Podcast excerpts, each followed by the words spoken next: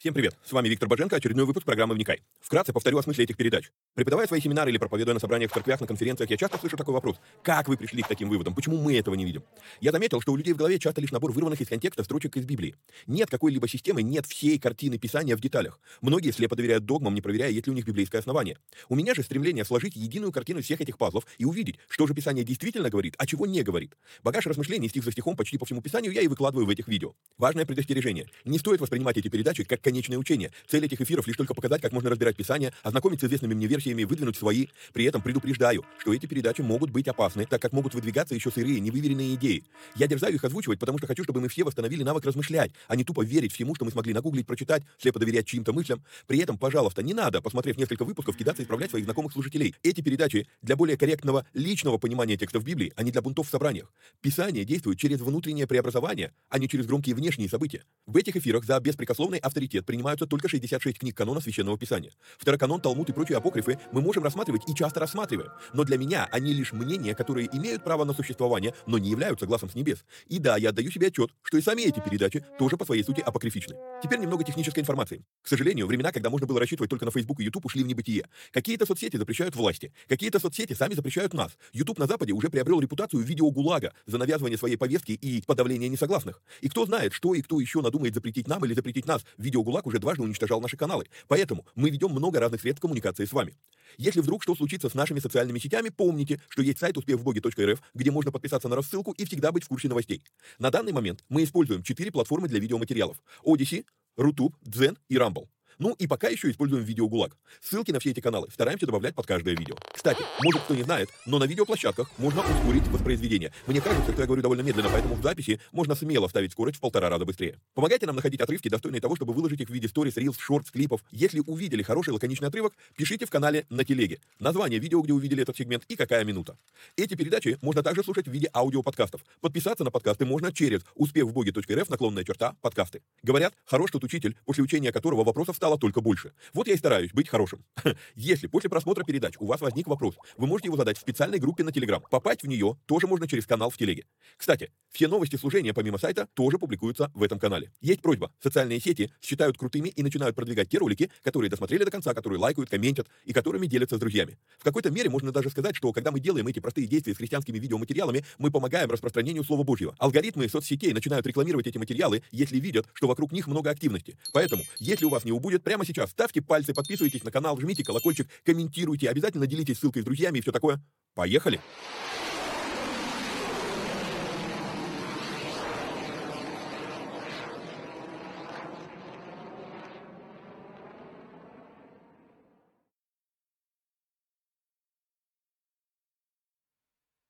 Поехали! То в мед. Привет всем отважным вникателям и вникая зависимым. Сразу напоминаю, что если вам нравится то, что мы делаем, и у вас есть такая возможность, то нужно поддержать наши усилия по выпуску этих видео материально. Сделать это можно переводом по номеру +7 999 832 0283. Это если вы находитесь на территории Российской Федерации. Если за ее пределами, то вы можете сделать это через Telegram. Проходите вот в этот Telegram-канал, и там можно делать переводы. Кому нужна инструкция, пишите, будем разбираться, как это работает. Вот, помимо этого, напоминаю, что у нас работает платный канал Боженко Премиум, в котором мы выкладываем переводы нашего любимого епископа TD. Переводы выкладываем раз в 2 недели, полную версию проповеди. В этом канале есть 2 недели пробного периода, можно зайти, посмотреть, оглядеться, нравится — остаетесь, не нравится — выходите. Если вы решите выходить из этого канала, то напишите мне в личку, я пришлю вам инструкцию, как это сделать, чтобы бот увидел, что вы ушли и не списывал с вас деньги. Вот, помимо этого, в этом канале я отвечаю на вопросы на приоритетной основе, как можно быстрее, и стараюсь наиболее развернуто отвечать. Вот, помимо этого, буду теперь еще озвучивать эту вещь, потому что так понимаю, что немногие это видят. Значит, где? Вот тут вот, в этих выбегающих титрах, или как их там называют, я не знаю, как они называются на русском языке. На английском знаю, на русском не знаю. Я показываю, куда в ближайшее время я поеду. Вот, и чтобы вы знали, где можно посетить что. Вот сейчас, допустим, идет регистрация на семинар в Ижевске, сейчас идет регистрация на семинар в Красноярске, и также идет регистрация на бизнес-кэмп в Новосибирске. Просто, чтобы вы были в курсе, что такие мероприятия предвидятся. Они будут здесь мелькать с номерами телефонов для регистрации и так далее, и так далее. Все, поехали. Значит, я на фоне облаков, мы с вами продолжаем разбирать первое послание или первое письмо фессалоникийцам. Мы разобрали первые 6 стихов, и в этих первых 6 стихах мы с вами тоже уже много чего интересного увидели. Двигаемся дальше. Так, где у нас Писание? Вот оно. Так, значит, и вы сделались подражателями нам и Господу, приняв слово при многих скорбях с радостью Духа Святого, так что вы стали образцом для всех верующих в Македонии и Ахае. Этот, 6 стих мы с вами разобрали. Значит, так что вы стали образцом для всех верующих в Македонии и Ахае, ибо от вас пронеслось слово Господне не только в Македонии и Ахае, но и во всяком месте прошла слава о вере вашей в Бога, так что нам ни о чем не нужно рассказывать. Вот тут вот как раз хочется обратить внимание на слова «пронеслось слово». А помните, мы с вами говорили о том, что непонятна все-таки датировка, когда же на самом деле Павел написал это послание. Потому что, с одной стороны, он приписывает им эпитеты, которые за короткое время мне трудно себе представить, как это могло произойти. С другой стороны, судя по событиям, и тому, что дальше мы прочитаем здесь в словах Павла, все-таки получается, что это буквально несколько недель после того, как он ушел из Фессалоники, то есть непонятно. И поэтому я пишу себе в комментарии, вот размышляя над все-таки, когда же это было написано, и все-таки, если это было написано рано, раннее так называемое написание фессалоникийцам, то когда все это успело произойти? И поэтому я пишу такой себе комментарий. Стоит подметить, что реально пронеслось слово. Между их приходом в Фессалонику и тем, когда Павел пишет это послание, времени прошло не так уж и много. Но мы видим, что слава о них уже разнеслась так, что Павлу не приходится про них рассказывать.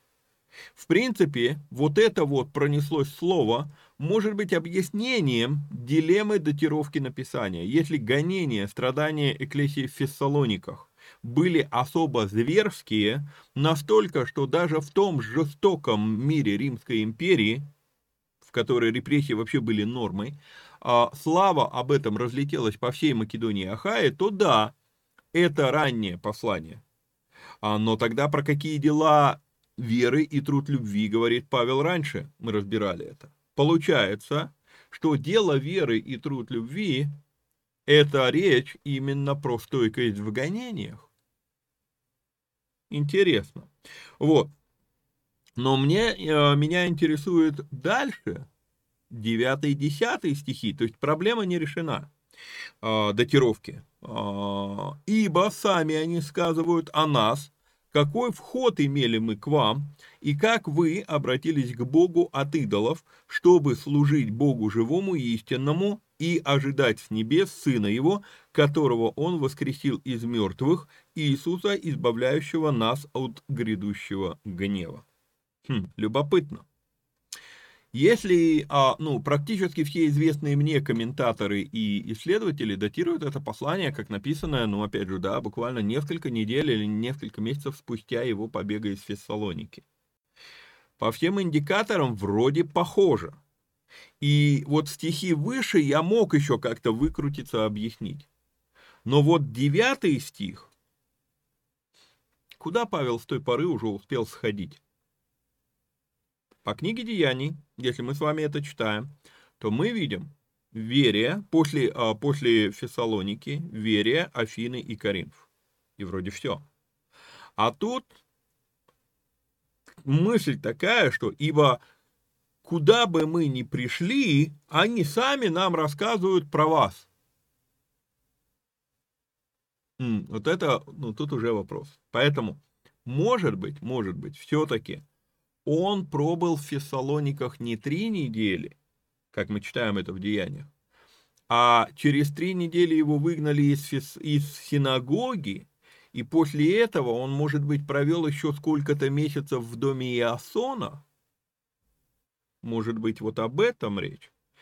Итак, единственное, как я пока могу это объяснить, это что хотя Павел и располагает свой офис в Коринфе, возможно, сам он и ходил в близлежащие поселения служить, и вот там его встречали уже новостями из Фессалоники, да, то есть, я нахожусь в Волгограде, вокруг Волгограда есть Волжский, есть поселок Максима Горького, есть там, городище, была когда-то Разгуляевка, вроде как сейчас объединили в городище, какие-то, на юге города есть еще какие-то населенные пункты, которые прям совсем-совсем на границе, да, у нас есть поселок ГЭС, там что-то еще есть,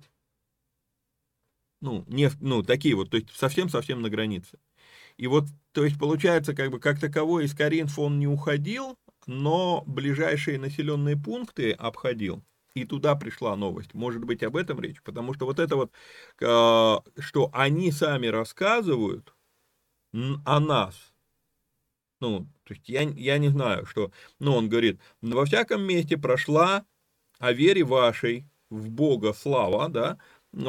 Так что нам ни о чем не нужно им рассказывать. Они сами сказывают о нас, какой вход мы имели к вам. То есть этот пассаж, он заставляет меня задуматься, что, получается, Павел куда-то ходил.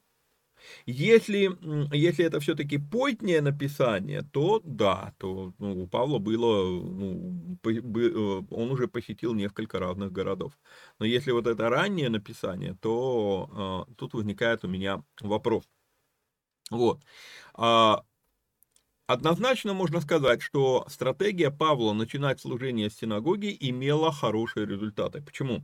Потому что, когда ты приходишь в синагогу, люди уже обучены хотя бы базовым вещам, а скорее всего уже достаточно зрелые, и им надо только поправить, то есть им надо только пояснить, вы ждете Мессию, так Мессия уже пришел. Почему я так говорю? Да потому что как Павел недавно был в Фессалониках, если это раннее написание, а они уже посылают миссионеров по всей Ахае, получается, так что ли? Но дальше. Если Павел был в Фессалониках несколько месяцев, то получается, что информация, значит, распространялась медленно. Между Фессалониками и Верией всего 72 километра, пока гонители пришли за ними в Верию. Возможно, успело пройти несколько месяцев. Но если информация распространялась медленно, то откуда по всей Македонии и Ахае? Фессалоникийская церковь уже успела быть знаменитой. Если же информация распространялась быстро, то Павел, получается, провел в Фессалониках всего 3 недели, но как тогда они уже успели послать миссионеров по всем городам? И куда все-таки Павел-то ходил, что ему рассказывали про фессалоникийцев? Что-то где-то здесь я упускаю, чего-то я здесь в этом, в этой связке деяния фессалоникийцам я чего-то где-то здесь не допонимаю. То есть по датировке как-то оно не получается. Идем дальше, переходим во 2 главу. «Вы сами знаете, братья, о нашем входе к вам, что он был не бездейственный, но прежде пострадав и быв поруганы в Филиппах, как вы знаете, мы дерзнули в Боге нашем проповедовать вам благовестие Божье с великим подвигом. Ибо в учении нашем нет ни заблуждения, ни нечистых побуждений, ни лукавства». Я все-таки задумываюсь очень интересно, что посреди всех преследований, просто попытайтесь поставить себя на место Павла. Если мы смотрим с точки зрения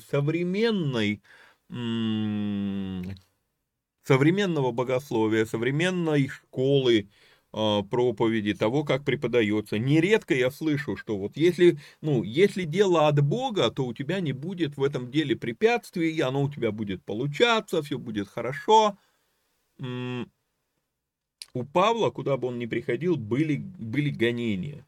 на него. Он бы задался бы вопросом, если бы он был современным верующим, он бы задался вопросом: может, я что-то не то преподаю? И вот посреди всех вот этих гонений и преследований, ведь обращаю внимание, да, что пишет он неверийским, пишет он фессалоникийцам, фессалоникийцы выгнали его из города. Вот.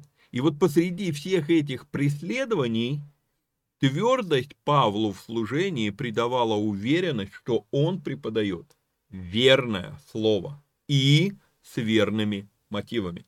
И это, я думаю, для нас с вами хороший урок. Ибо в учении нашем нет ни заблуждения, ни нечистых побуждений, ни лукавства. А когда ты делаешь учение... Вот смотрите, конечно, Павел здесь уточняет, он говорит, что в учении нашем нет ни заблуждения, и вот тут вот я все равно оставляю некоторую, скажем так, себе лазейку для оправдания, потому что я не думаю, что кто-то из современных учителей или проповедников может так сказать, что мы вот прям, мы абсолютно уверены, что у нас нет никакого заблуждения в том, что мы преподаем. Какие-то вещи, даже вот я за собой замечаю, я пересматриваю, допустим, вот сейчас мы делаем Иова 2.0, и я пересматриваю передачи, которые были в Иова, когда мы первый раз его разбирали, делали видеоразбор, и я пересматриваю какие-то вещи, я такой: о, слушай, я даже вот такое говорил, я даже вот это видел, а сейчас я перечитываю Иова, и как бы, ну, я забыл уже те вещи, да, то есть что-то вынеслось, вымылось из памяти, вот. То есть какие-то вещи мы можем забывать, даже из того, что мы знаем. Наивно предполагать, что мы знаем все. Ну, это смешно, невозможно знать все. И поэтому вот насчет заблуждений, у Павла была привилегия, скажем так. Но вот насчет нечистых побуждений и лукавства, я думаю, что это постоянно нам, это полезно постоянно себе задавать вопрос: а какие мои мотивы в том, что я делаю? Я неоднократно говорил, и когда мы только-только, опять же, начинали эти разборы, я тоже несколько раз задавался вопросом, зачем я делаю эти видеоразборы. То есть вот у меня есть это побуждение внутри, я делаю эти видеоразборы, вот. И потом я понял, что сам по себе вот, ответственность, которую я взял на себя сделать эти передачи, она заставляет меня из всех своих вот этих старых заметок и так далее, там размышлений, все собрать в единую кучу и заново посмотреть на каждую книгу, заново как бы переосмыслить, что же я в ней вижу. И мне самому полезно то, что я делаю, потому что у меня более системный подход получается ко всем книгам. Потому что, знаете, много чего читал, много чего размышлял, анализировал и так далее. Там где-то немножко записал, здесь понадеялся на память и так далее, и так далее. И вот когда вот это все систематизирую, почему я могу быть абсолютно спокоен в том, что я эти передачи делаю, хотя я и подозреваю, что какие-то вещи кто-то может и оспорить, и сказать: да нет, вот тут ты вот это писание пропустил, не учел, а тут вот такая вот есть точка зрения и так далее. То есть, я не озвучиваю всего, что есть в этом мире, я даже не все, наверное, что я сам знаю, успеваю озвучить. Вот, но... Почему я могу быть уверен в том, что чистые побуждения, да, и нет лукавства? Потому что я нашел, что я эти передачи в первую очередь... Да, есть ответственность перед вами, но я эти передачи делаю для себя, чтобы самому себе систематизировать. И вот это оно дает тебе твердость в том, чтобы идти вопреки каким-то там... Появляются разные, не буду описывать характеристики людей, которые... Даже если, понимаете, если человек не согласен с твоим мнением, но он умеет выразить свою мысль, не опускаясь там на какие-то оскорбления, там наезды, еще чего-то, а просто ведет разговор, как два образованных человека, когда беседуют, да, то я даже с радостью пообщаюсь. Вот, но есть люди, которые, просто главное, в лужу пукнуть, да, и все. Никакого интеллектуального диалога не ведется, просто есть какой-то наезд, надо просто обгадить и все. И с одной стороны, ты задумываешься над этим и такой: а может быть и не надо, потом стоп, а у меня какие мотивы в том, что я делаю? И почему я обращаю внимание на 3 стих, что реально, когда появляется какое-то противостояние, вот эти 3 ключа, Уверенность, что в твоем учении нет заблуждения. Ну, здесь я все-таки оставляю, ну, я про себя не могу сказать, что я в этом уверен. Вот. Но когда я понимаю, что у меня нет нечистых побуждений и что у меня в этом нет лукавства, то это дает тебе твердость продолжать двигаться вперед. И почему говорю об этом? Говорю об этом, потому что многие из вас, вы тоже, если вы начнете что-то преподавать, где-то говорить, высказываться, вы будете сталкиваться с оппозицией, чисто по той причине, что, ну, есть люди, которые просто с вами не согласны. И вот если у вас есть уверенность в том, что у вас нет нечистых побуждений и нет лукавства, то у вас будет твердость двигаться дальше. То есть вот просто вот, ну, для меня вот этот стих, 3 стих, он срабатывает как лайфхак. Вот что дает мне силы стоять на своем месте и двигаться дальше в этих разборах. Вот. Но как Бог удостоил нас того, чтобы верить нам благовестие, так мы и говорим, угождая не человеком, но Богу, испытующему сердца наши. И вот здесь вот, вот это вот фундаментальная платформа для служения. Угождать Богу, а не людям. И в итоге, в случае Павла, и не только Павла, вот эта платформа, что я угождаю не человеком, но Богу, она будет стоить ему жизни. Но однако, вот в чем дело. Какой смысл льстить себе, что ты служитель Божий, если на самом деле ты лишь прислуга людям? И вот этот момент, да, как, допустим, ну, опять же, вот эта недавняя ситуация, да, то есть, ну да, ко мне обратились с просьбой дать теологическое обоснование, есть ли возможность, однозначно запретить женское пасторство. Окей, я сделал разбор, говорил об этом, по-моему, в одном из эфиров. Я начинал делать этот разбор с уверенностью в том, что у нас вот есть обоснование. Потом, когда я стал систематично разбирать, я пришел к диаметрально противоположному выводу, что, да, оказывается, нет этого обоснования. Вот. Ну и потом дальше этот материал уже рос и рос. И когда я начал делать этот материал, нашлись там веселые люди, назовем это так. Вот. И вот момент. У меня была возможность просто сказать, я же выпустил материал, зачем мне продолжать этот разбор, вот он не нравится там некоторым людям, вопрос, я кому угождаю?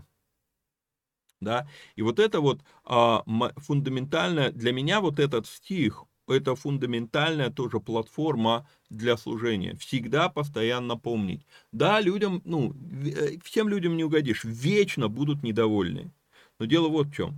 А как Бог относится к тому, что я делаю?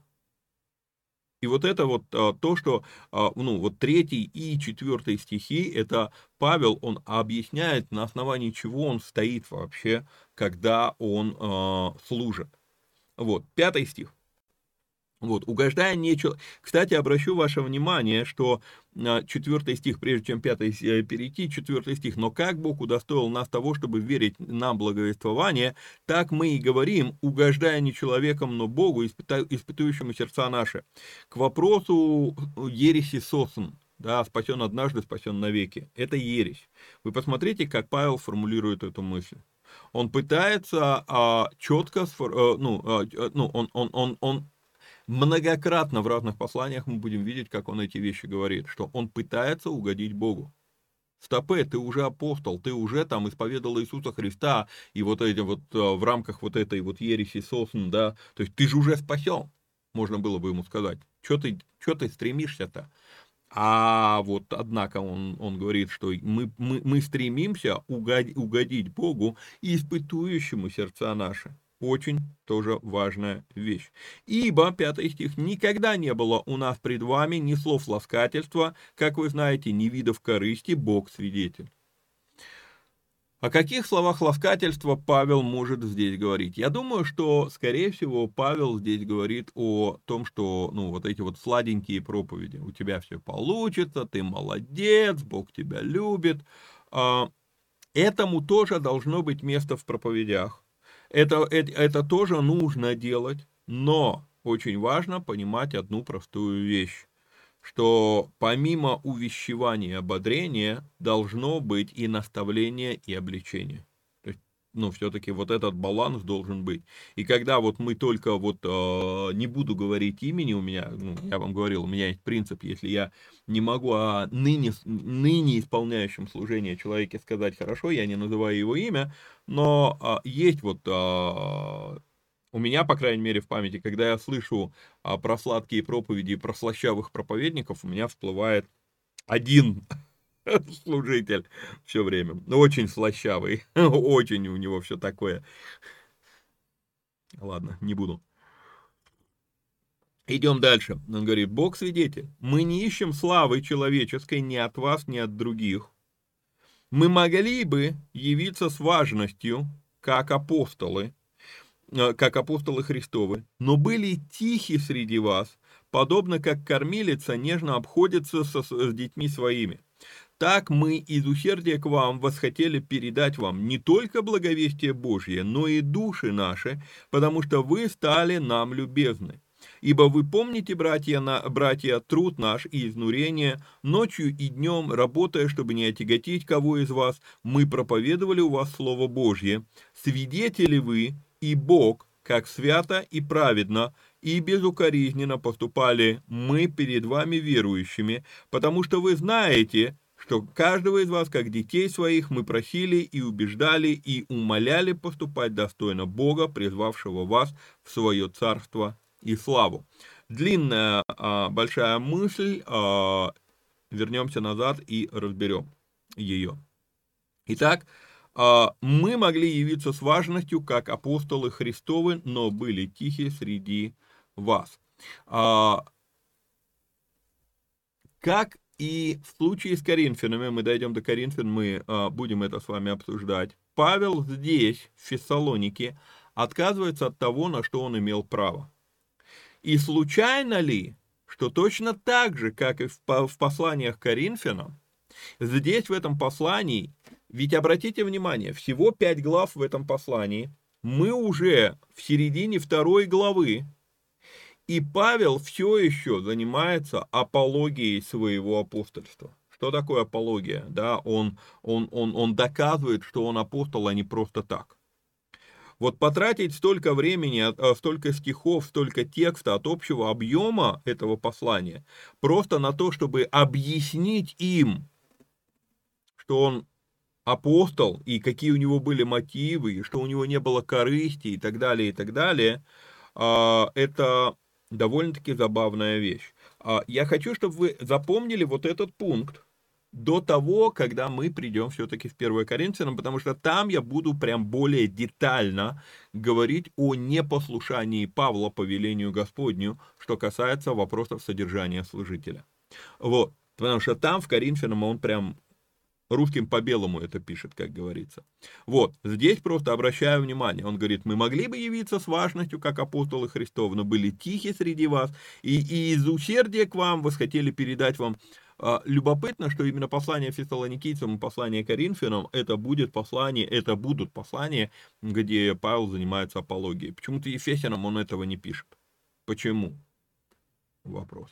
Вот, 9 стих. «Ибо вы помните, братья, труд наше изнурение, ночью и днем, работая, чтобы не отяготить кого из вас, мы проповедовали у вас благовестие Божье». Если мы с вами посмотрим на, опять же, на нашу хронологию библейских событий, да, то мы с вами видим, что Павел на данном этапе, он по-прежнему находится на собственном обеспечении. Он пишет из Коринфа, он пишет из Коринфа, он пишет в Фессалонику. И послание Коринфянам, и послание Фессалоникийцам Павел уточняет, что он находится на собственном обеспечении. И вот тут вот вопрос, то есть получается совсем другое, вот пока еще 50-й год, 2-й год, да, Павел пишет, что он на собственном обеспечении. Совсем другое мы с вами увидим в послании к римлянам. Павел будет говорить другие вещи. Это 57-й год. Совсем другое мы с вами видим в послании филиппийцам. Это 60-й, 62-й, где у меня послание филиппийцам. Так, секундочку, где оно у нас? Вот, где-то в 60-62 году Павел пишет послание фессалоникийцам, там мы с вами прочитаем совсем другие слова с его стороны, и 1 Тимофею, это 64-65 годы. То есть мы с вами видим, что начиная с 57 года Павел говорит об этих вещах, о вопросах содержания служителей несколько иначе. Поэтому я задаюсь здесь вопросом, что это такое? Это вопрос времени, скажем так, образно, конечно, такое слово неприменимо, наверное, к Павлу, как к апостолу на втором его миссионерском путешествии, второй миссионерской командировке, но это вопрос, может быть, младенчества и зрелости определенной, да, это вопрос времени, или это вопрос локальности. Еще раз, в Коринфянам Павел пишет то же самое, да, а вот римлянам, филиппийцам и Тимофею Павел пишет по-другому. Я думаю, и мы это с вами увидим, когда опять же будем разбирать 1 Коринфянам, что, скорее всего, все-таки это вопрос локальности, то есть в каком городе, какая аудитория в этом городе находится. Вот скорее всего, ну, я думаю, что это может быть вопрос именно локальности, но с учетом того, что вот есть некая закономерность, что и в этих двух посланиях он пишет, что да нет, мы вот сами с усами, да, а потом в более поздних посланиях он все-таки будет говорить наоборот, то, может быть, это еще и вопрос времени. Вот. Идем с вами дальше. Чтобы не отяготить кого из вас, мы проповедовали у вас благовестие Божье, свидетели вы и Бог, как свято и праведно, и безукоризненно поступали мы пред вами верующими. Дальше, потому что вы знаете, как каждого из вас, как отец детей своих, мы просили, убеждали, умоляли поступать достойно Бога, призвавшего вас в свое царство и славу. Верить, да, или поступать? Вот вопрос. Они что просили, умоляли? Просили, убеждали и умоляли. Верить в Бога или поступать достойно Бога? Подождите, у вас текста нет на экране. Вот он этот текст, 12 стих у вас на экране. Мы просили, убеждали и умоляли поступать достойно Бога, призвавшего вас в свое царство и славу. Они просили верить или они просили поступать? И в этом послании я вижу, что Павел не был сторонником учения, ибо благодатью бездельники спасены. Идем дальше. Посему и мы непрестанно благодарим Бога, что, приняв от нас слышанное Слово Божье, вы приняли не Слово человеческое, но Слово Божье, каково оно есть поистине, которое и действует, опять про действие речь, вас, верующих. Здесь в 13 стихе я вижу одновременно, опять же, подтверждение тому, что в Римлянам 10:17 вера от слышания, Павел не имеет в виду, что вера от слышания. Мы выдернули стих из контекста и заставили говорить его то, чего Павел не вкладывал в этот стих. И здесь вы приняли слово, да, вы приняли слово не как слово человеческое, но слово Божье, но оно действует в вас, верующих, ибо вы, 14 стих, братья, сделались подражателями церквам Божьим и так далее. Мы еще сейчас придем в 14 стих. Итак, любопытнейшая вещь, которую я здесь вижу в 13 стихе, и я хочу подчеркнуть, потому что я много раз уже говорил вот эту фразу, да, вот это вот учение, ибо благодатью бездельники спасены. Я не о том, что спасение можно заработать, ибо благодатью вы спасены, да. Но вот в чем дело, проблема, пока мы доберемся до Ефесянам, чтобы разобрать этот стих, все-таки, наверное, нужно уже сейчас уточнять, а то вы, некоторые из вас, вы любите додумывать то, чего я не говорил. Мое возражение, и почему я так говорю, что благодатью бездельники спасены, что это ересь, мое возражение заключается вот в чем. Мы приходим ко Христу, и это не наша заслуга, мы не можем этого заработать. Но Иаков скажет, что вера без дел мертва, ибо как тело без духа мертво, так и вера без дел мертва. 24 стих. Вот. Речь о том, что мы спасены не от дел, а для дел. Но зачастую вот это вот учение о том, что мы спасены благодатью, оно преподносится именно в вот с этой мыслью, ибо благодатью бездельники спасены. Хочешь ничего не делать? Прими Христа. То есть, ну вот, понятно, так не преподается, но мысль такая несется. Можем ли мы заработать спасение? Нет, не можем. Мы спасаемся, спасаем мы для того, чтобы мы начали делать дела, которые Бог предназначил нам исполнять. Ефесянам 2 глава 10 стих является продолжением мысли Ефесянам 2, 8, 9. Вот. Но вернемся в Фессалоникийцам, мы еще не дошли до Ефесян. «Ибо вы, братья, сделались подражателями церквам Божьим во Христе Иисусе, находящимся в Иудее, потому что и вы тоже претерпели от своих единоплеменников, что и те от иудеев, которые и Господа Иисуса, и Его пророков убили, и нас изгнали, и Богу не угождают, и всем человекам противятся, которые препятствуют нам говорить язычникам, чтобы спаслись. И через это всегда наполняет меру грехов своих, но приближается на них приближается на них гнев до конца». Итак, мы видим, что Павел здесь, он говорит и о набожных иудеях в Иерусалиме, и о религиозных иудеях в Фессалонике, которые подбили язычников избивать верующих в городе Фессалоники.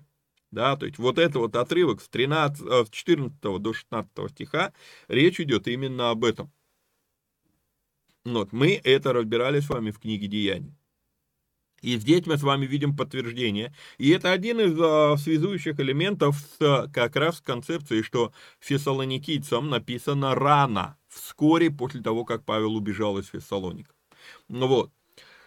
Однако, вдруг мы снова здесь видим, что хотя они были ревностны по чистоте учения, вот эти иудеи, религиозные иудеи в Фессалонике, да, вот в этой ревности иудеи пошли против Бога и, но говоря языком современного богословия, мы бы сказали, что они потеряли спасение, потому что гнев на них, Павел пишет, до конца, 16 стих.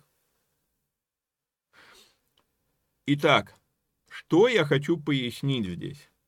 Принадлежность к религиозному течению и даже рвение по чистоте учения не гарантируют человеку нормальных отношений с Богом. Еще раз повторю эту мысль. Одна только принадлежность, кто ты, я протестант, я пятидесятник, я баптист, я харизмат, я православный. Вот принадлежность к религиозному течению и даже рвение по чистоте учения в рамках этого течения не гарантирует нормальных отношений с Богом. Это важно понимать. Потому что, еще раз, то, что ты делаешь в адрес человека, Бог воспринимает на свой счет. И поэтому, когда люди думают, что они ради Бога гонят последователей пути, то есть учения Иисуса, да, по факту, получается, они гонят самого Бога. И кому, как не Павлу, понимать вот это вот обольщение, вот этот самообман тому, кто услышал, что ты гонишь меня, Савол, помните? Вот. И ведь интересно, что именно лично Иисуса Павел никогда не гнал. Он гнал только его учеников. Но вот только Иисус воспринял это иначе. «Что ты гонишь меня, Савол?» И вот здесь вот Павел, он показывает то же самое. Ведь момент-то в чем? Момент в том, что они препятствуют нам говорить язычникам, чтобы спаслись. А Бог-то изначально еще Аврааму говорил, что в тебе благословятся все народы земли. И вот этот момент, то есть, еще раз говорю, то есть Бог дал евреям слово для того, чтобы они донесли это слово всему миру. Они поняли это с точностью да наоборот, прихватизировали это слово и сидели на нем. Иисус скажет, по сути, русская это древняя поговорка, да, как собака на сене. И сами не входите, и другим и других не пускаете, скажет Иисус. Вот. И я хочу обратить наше внимание здесь на то, что, смотрите, и через это всегда наполняют, что такое? Наполняют меру грехов своих. Я хочу обратить наше внимание на то, что в данном случае, когда говорится про наполнение меры грехов, речь не идет через блуд, через убийство или что-то еще, что постоянно триггерит современных верующих. Мы обращаем внимание вот на какие-то вот эти вот вещи там, ну, не хочу, чтобы это звучало пренебрежительно, да, но мы обращаем внимание на 10 заповедей, в то время как в Новом Завете планка намного выше, чем 10 заповедей. Вот просто они религиозные иудеи, стремясь к чистоте учения, а по факту их учение было уже давным-давно, не закон Моисеев, а Галаха, обсуждали это с вами неоднократно. Ну, так вот, отстаивая чистоту своего учения, не допуская учения о том, что Мессия уже пришел, они начинают убивать людей, они начинают гнать Павла, и тем самым они наполняют свою чашу грехов. Началось все с чего? Да, они пытаются, они бьют, и даже хотят убить учеников, но начинается все с того, что они перегнули палку в своем религиозном рвении, и это наполняет их меру греха. Они противились тем, смотрите, почему очень важно, да, то есть, почему противление чистоте проповеди является уже грехом? Потому что они противились они противились тем, кто проповедовал графе, пытаясь отстоять номос, галаху. Графе — это Писание, мы с вами говорили об этом неоднократно, а номос — это то, что они называли законом, но закон не писанный, галаха не была записана в то время, то есть это устные предания, это устные традиции. И вот здесь вот как раз вот этот вот момент, когда ты отстаиваешь свои предание своей церкви, когда ты отстаиваешь какие-то свои собственные традиции, и любой человек, который не вписывается в твои традиции, он для тебя там, все, ты мне не брат, там, забирай свои игрушки и так далее. Не буду дальше рассказывать эту детскую присказку, да, вот.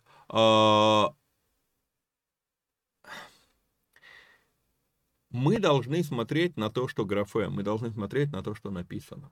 И если написано вот так, то да, я могу еще говорить о каком-то противлении. Но если это не написано, а это просто наши личные точки зрения, окей, не личные, нашего течения, нашего союза церквей, нашего... То есть, понимаете, когда мы предание ставим выше написанного, вот тут вот есть серьезная проблема. И это именно здесь, это Павел подчеркивает, что это наполняет меру грехов их. И приближается на таких людей гнев до конца. То есть, что происходило? Еще раз, да, предания человеческие на тему закона Божьего. Говорили с вами об этом, опять же, разбирая женское пасторство, что с 12 века патриархальность церкви превращается в церковное женоненавистничество. Вот это женоненавистничество становится преданием старцев. И сегодня оно возносится некоторыми выше, чем чистота Писания. Да, просто свежий пример. Вообще таких примеров много в других плоскостях. Просто вот, свежий пример, то, что вот недавно буквально разбирали и смотрели. И дальше он говорит: «Мы же, братья, быв разлучены с вами на короткое время лицом, а не сердцем, тем с большим желанием старались увидеть лицо ваше.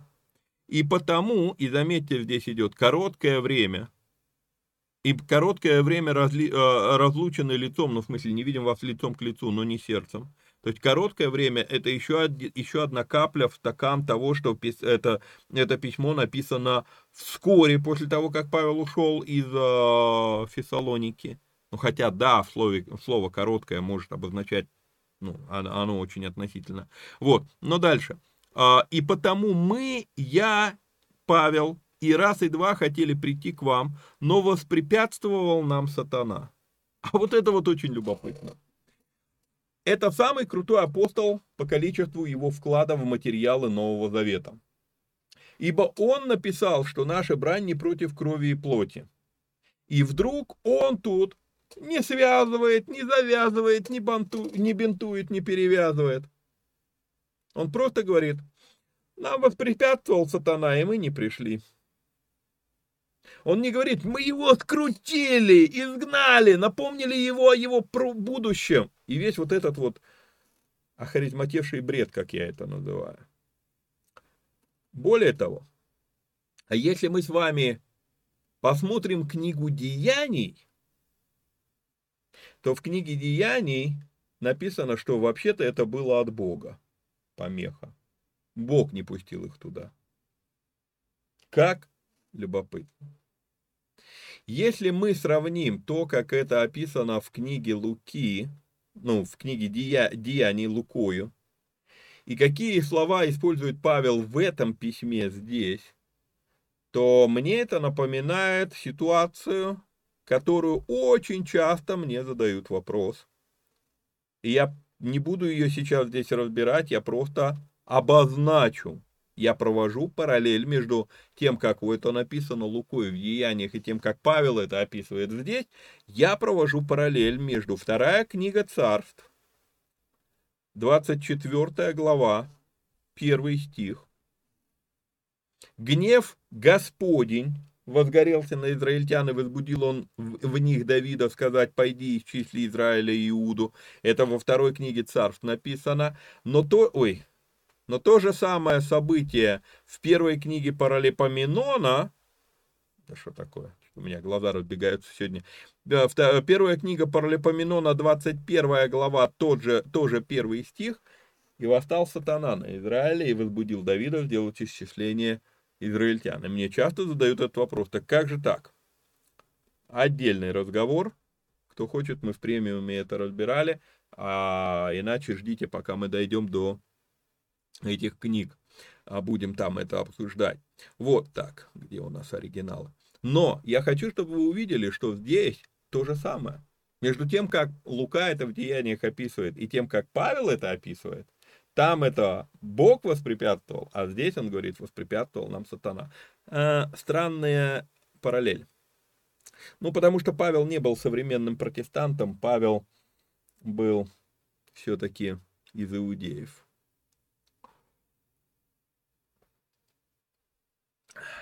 Намекну просто, чтобы было понимание, о чем речь. Еврейское слово «сатан» или «сатана» на арамейском — это всего лишь слово «противник» или «оппонент». Это не личность. Не более того, просто противник или оппонент. И дальше начинается то, что церковь понавыдумывала в его адрес. И там это тема отдельного огромного расследования. Идем с вами дальше, дойдем до конца этой главы. «Ибо кто наша надежда или радость, или венец похвалы? Не вы ли пред Господом нашим Иисусом Христом в пришествии Его? Ибо вы – слава наша и радость». Как, вот скажите мне, как этот стих по смыслу связан с предыдущим? Здесь мы с вами видим вот это вот слово «ибо» в русском языке. Или на греческом «тизгап гомен». Гомон. Гомон. То есть вот этот оборот в синодальной версии переведен верно. Действительно, это слово «ибо». Ну, на русском языке самое подходящее будет «ибо». Или в другом, если переводе смотреть, то будет сказано «кто же для нас?» И вот эта частичка «же» — это вот «тизгап гомон». То есть это связь с предыдущим 18 стихом. И единственное, как я могу это объяснить, вот это вот связующее слово «ибо», это, и опять мне придется рассинхронить окна, и опять переключиться на русский язык и показать вам 2 Коринфянам, 12 глава, 7 стих.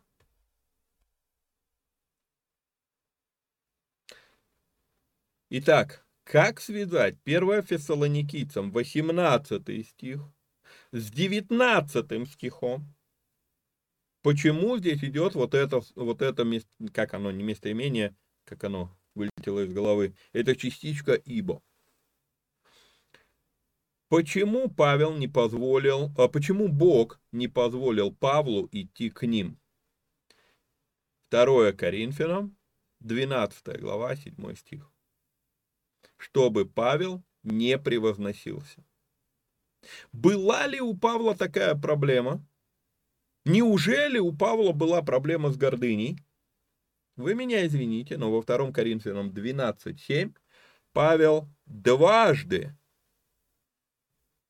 в одном стихе, Павел дважды подчеркивает, что эта проблема у него была. Мы просто настолько романтизировали апостола, что мы не хотим видеть того, что у него это было. Но однако, вот оно. И поэтому, заметьте, ибо кто надежда или радость, или венец похвалы, не вы ли? Если бы я пришел, то я бы хвалился собой. Смотрите, я, несмотря на все гонения и так далее, я к вам пришел. Вот, смотрите, какое у меня есть откровение, потому что здесь сказано, да, чтобы я не превозносился чрезвычайностью откровений. Скину выделенные слова и выделю вот это слово во 2 Коринфянам 12. Ну и программа так устроена, что я не могу на двух сторонах одновременно выделять слово. Выделю вот это слово 1 Фессалоникийцам 2:18. Увидели связь, стыковочку? А так это на минуточку. Откуда Павел пишет фессалоникийцам? Из Коринфа. А какое у нас сейчас послание с правой стороны экрана? Коринфянам. Увидели связь? Это очень любопытная вещь. Но, пожалуй, в рамках того, что все-таки я принял решение, что мы будем писать передачи до часу, на сегодня на этом мы будем заканчивать. Мы дошли до конца 2 главы, и дальше, послание Павла, действительно, каждое предложение надо разбирать, потому что там очень много чего полезного для нас с вами, но действительно оно полезное лежит не на поверхности, и это полезное надо исследовать и, вытягивать, выводить.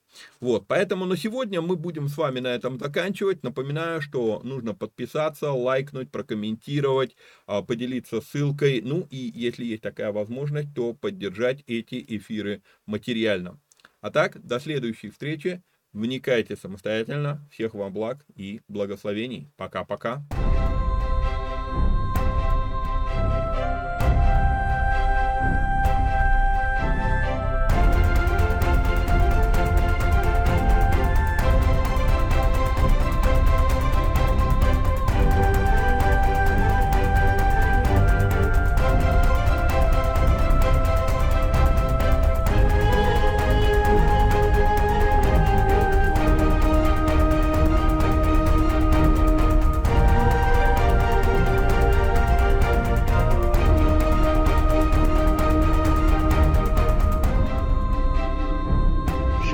Israel, Adonai Eloheinu, Adonai Echad.